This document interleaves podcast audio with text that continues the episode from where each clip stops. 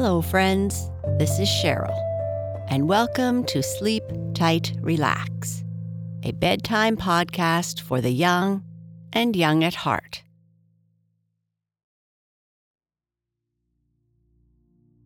In this episode, we will be joining a family of geese as they visit their cousins in the country for the day. With the story, we are going to combine the gentle sounds of nature and music to help you relax and become calm and peaceful. It's time to rest, so let's take some time to get cozy and comfortable. Turn down your lights, and your room should be free from distractions. Make sure you are comfortable in bed, letting your body ease into whatever position you feel the most comfortable. Cuddle up to your favorite toy or stuffed friend. Close your eyes if you'd like and take in a very slow, deep breath. Continue breathing deeply and feel the cool air come in through your nose and flow all the way down to your belly. Feel your belly expand outwards as you breathe deeply. Take a deep breath in through your nose and release the air through your mouth. Breathe in and breathe out. Take your time. Breathe in deeply and release the air.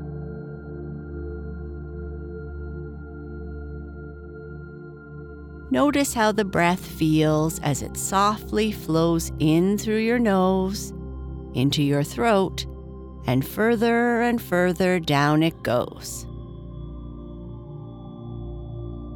Breathe in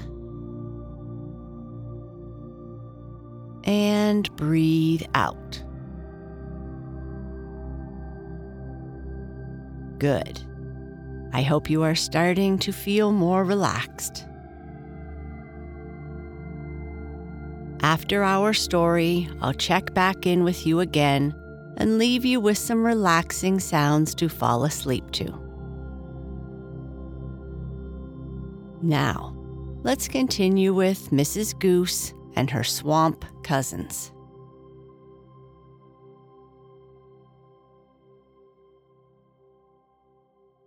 It was a beautiful morning very early, with the dew on the grass and the mists lifting from the sea, when Mrs. Goose, with her seven little goslings, walked through the farm gate, down the path to the road, and then waddled under the fence into the pasture.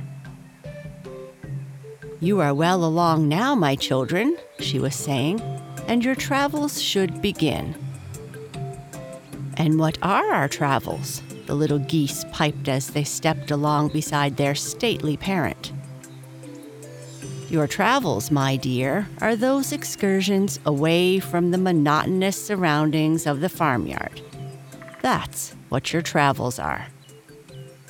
None of your family are given to staying always and forever at home. Oh no, the goslings all quacked in chorus. We don't want to stay around that farmyard all our days. That's what the chickens do. But where are we going now, Mother? For the beautiful Mrs. Goose was heading straight for the swamp at the foot of the great pasture. And already she was taking them through the tufted grass and the low bushes, through which they could not easily notice her stately form. They were quite out of breath and walked along behind her, being very careful to keep exactly in her footprints. We are going to the Great Salt River and the marshes, she called back to them. That is where your cousins live, and we shall spend a lovely day with them. But we must hurry through these bushes. I never feel safe until I am well out of them. She explained no more than this, for she was a bird very experienced in the bringing up of children, and she did not wish to frighten them. But truth to tell, this bushy part of the path to her favorite place was always a bit scary for her. It looks so very much like the spot where my husband was scared by a fox, she confided to one of her friends. He was never quite the same again after being scared by that fox. Naturally, then, she had for the rest of her days a distrust of bushy paths. And it was with a great quack of relief that she emerged with all her little ones on the banks of the deep, narrow stream, which was a part of the great marsh.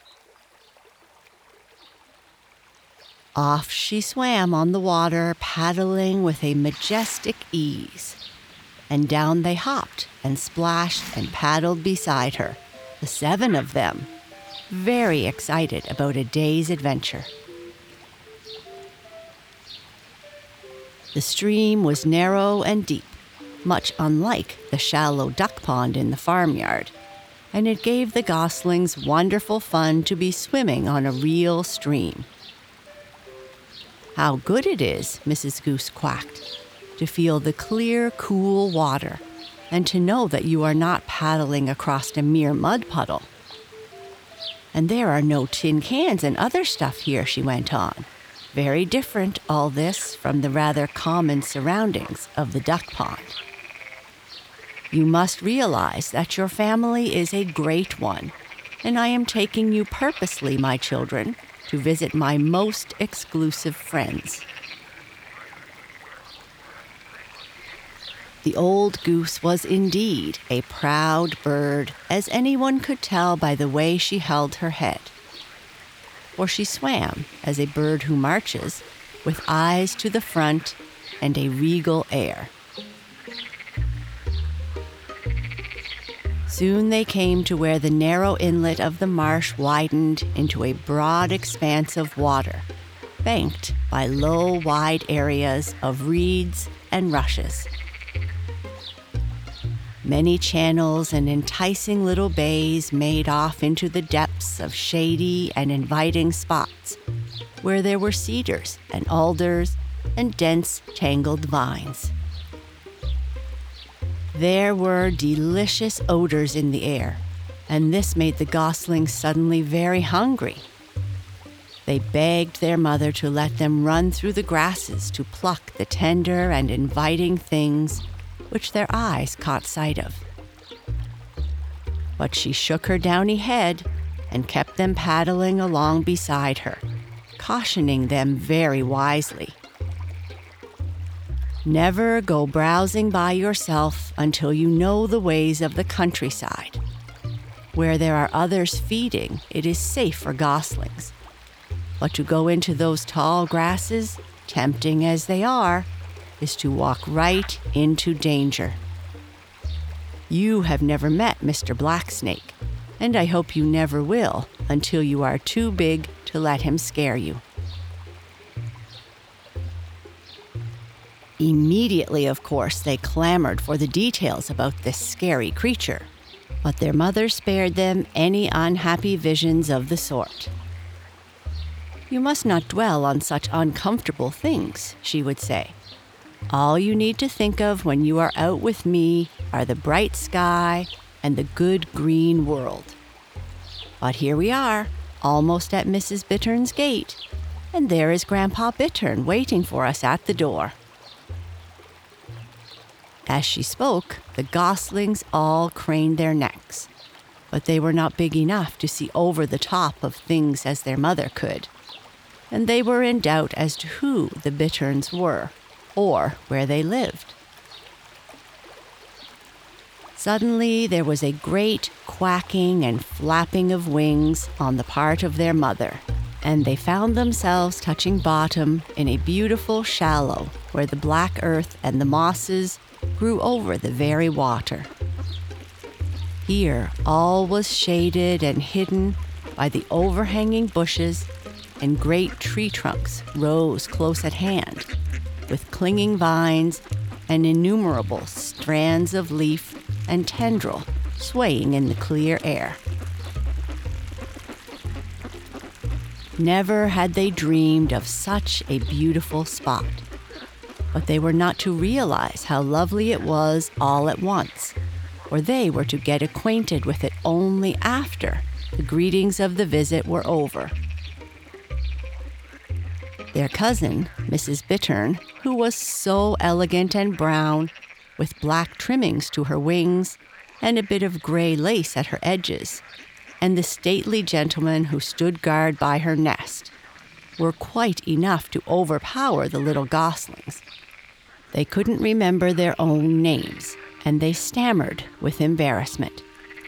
And in the nest was a solitary youngster with a very long bill and big, frightened eyes, whom they were cautious in approaching. His only greeting was a vicious poking at them with his little head and they noted that his neck was very strong. Billy isn't used to children yet, Mrs. Bittern quickly apologized, but he'll soon get used to them. Just hand him a bit of fish, Father, and a few of those small crabs. Oh, a very small one, Father. You nearly made him have a sore tummy with the big one you gave him at breakfast. True enough, Little Billy Bittern was in a better mood when something more had gone down his throat. And while the two mothers fell into an immediate discussion of the silliness of fathers and uncles, the baby bittern and the little goslings were quacking and playing around the nest in the noisiest way possible. So, this, my dears, is a true country home, their mother said as she turned to them this is the kind of thing that your father and I have always wanted a little place of our own in the swamp. Oh, Mother, wouldn't it be lovely?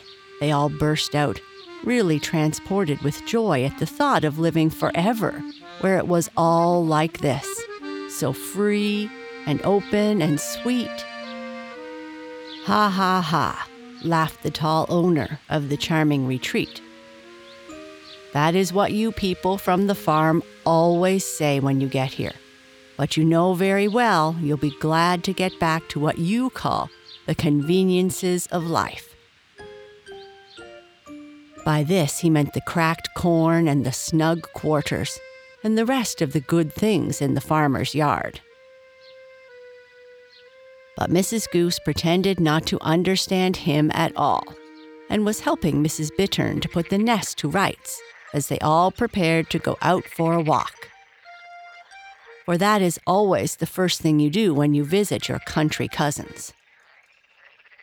Such precautions as the Bitterns took when they left the house. It was cover the nest here and put a stick there, and finally, to create a complete disguise, they raked a lot of straw over the top. Why, you never would have guessed it was a house at all. Then through the grasses and the deep black mud, and over innumerable tufts of green, where there were great wild cabbages and tempting bunches of other treats, they went in a happy procession. The goslings nibbled and tasted and feasted, wherever their mother was sure it was wise. And little Billy, with his sharp beak, poked incessantly in the mud for the things he liked best tadpoles, and beetles. Almost all day they picnicked in this delightful place, and only stopped in their leisurely stroll when they came to a grassy knoll where the mother birds thought it best to let the children rest. All the gossip of the year was gone over by the elders. Mrs. Bittern told of her winter vacation far to the south. We stayed much of the time with the herons and the spoonbills. Theirs is such an attractive colony, you know, and I delight in Southern society. We came north with your first cousin, Mrs. Hudson Goose, a noble family, your great northern relatives, my dear Fluffy. But they fly a little too fast for us bitterns. We parted after a few days. Longbill, you know, likes to take it easy when he travels. But the children observed that Mrs. Bittern was moved to tears when their mother alluded to her late half brother and another relative uniting those names with a reference to a Christmas dinner. But they did not understand the connection, and it puzzled them when Cousin Bittern answered, Never mind, dear fluffy goose, there's little danger for you. You know you're getting tough. Let's see, you're 20 now, are you not? And they were still more surprised when their mother bridled at this and said that surely Mrs. Bittern was mistaken. No, she was only 18 and not as old as she thought. Mrs. Bittern was only too eager to agree with her companion. Not for the world would she have her words taken amiss. So the little family quarrel was passed over, and Mr. Bittern merely observed that the ladies were getting a little tired, and he thought that they had all better go home. But if he had been very quiet, this dignified Mr. Bittern he was, like a good many modest people, none the less able to distinguish himself. For after they reached the welcome dooryard, and Mrs. Goose and her family were about to depart for home, he supplied the treat of the whole day. Surely, Cousin Longbill, Mrs. Goose had remarked, you are going to sing for us before we go. I wouldn't have the babies miss it for anything. But, to their dismay, Mr. Bittern began making the most frightful sounds they had ever heard. It was his great feat, that for which his family was renowned, and it was not like anything ever known on sea or land. To do it, he filled himself so full of air that he was like to burst. And he was very red in the face when he got through, like a good many famous singers. Isn't it wonderful? said his wife. I never knew one to sing the national anthem better. For to her simple soul, her husband's song was, of course, the one and only song. It must consequently be very important. Scarcely could Mrs. Goose praise her cousin enough, and the goslings all begged him to do it again. But once was enough, he reminded them, and they didn't want to disagree with him. By this time, they must hurry to get home, and their farewells were hasty. Like many return journeys, the way back was the shortest, and before they knew it, the goslings were trailing through the bushes at the foot of their own pasture and somehow the little hill and the pair of bars and the bit of road, even the farmyard strewn with straw and pleasingly disordered, suddenly looked better to them than the lonely home of the Bitterns far out in the great swamp. Ah, my dears, their mother said, as they waddled up to their home under the burdocks and the currant bushes. That's what a day away from home does for you. It makes you glad for what you have. And indeed, they were happy to nestle under her ample wings as the stars came out and the house dog bayed at the moon.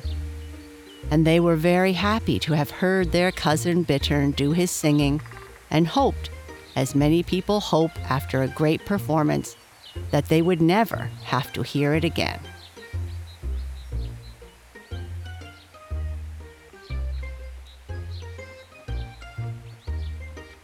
And that is the end of our story. If you are still awake, I would like you to think or say to yourself, I use my imagination when I am feeling bored or uninspired. I can relax and be myself.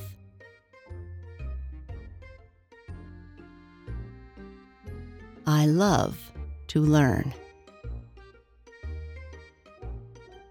I am calm, relaxed, and peaceful. Sleep tight.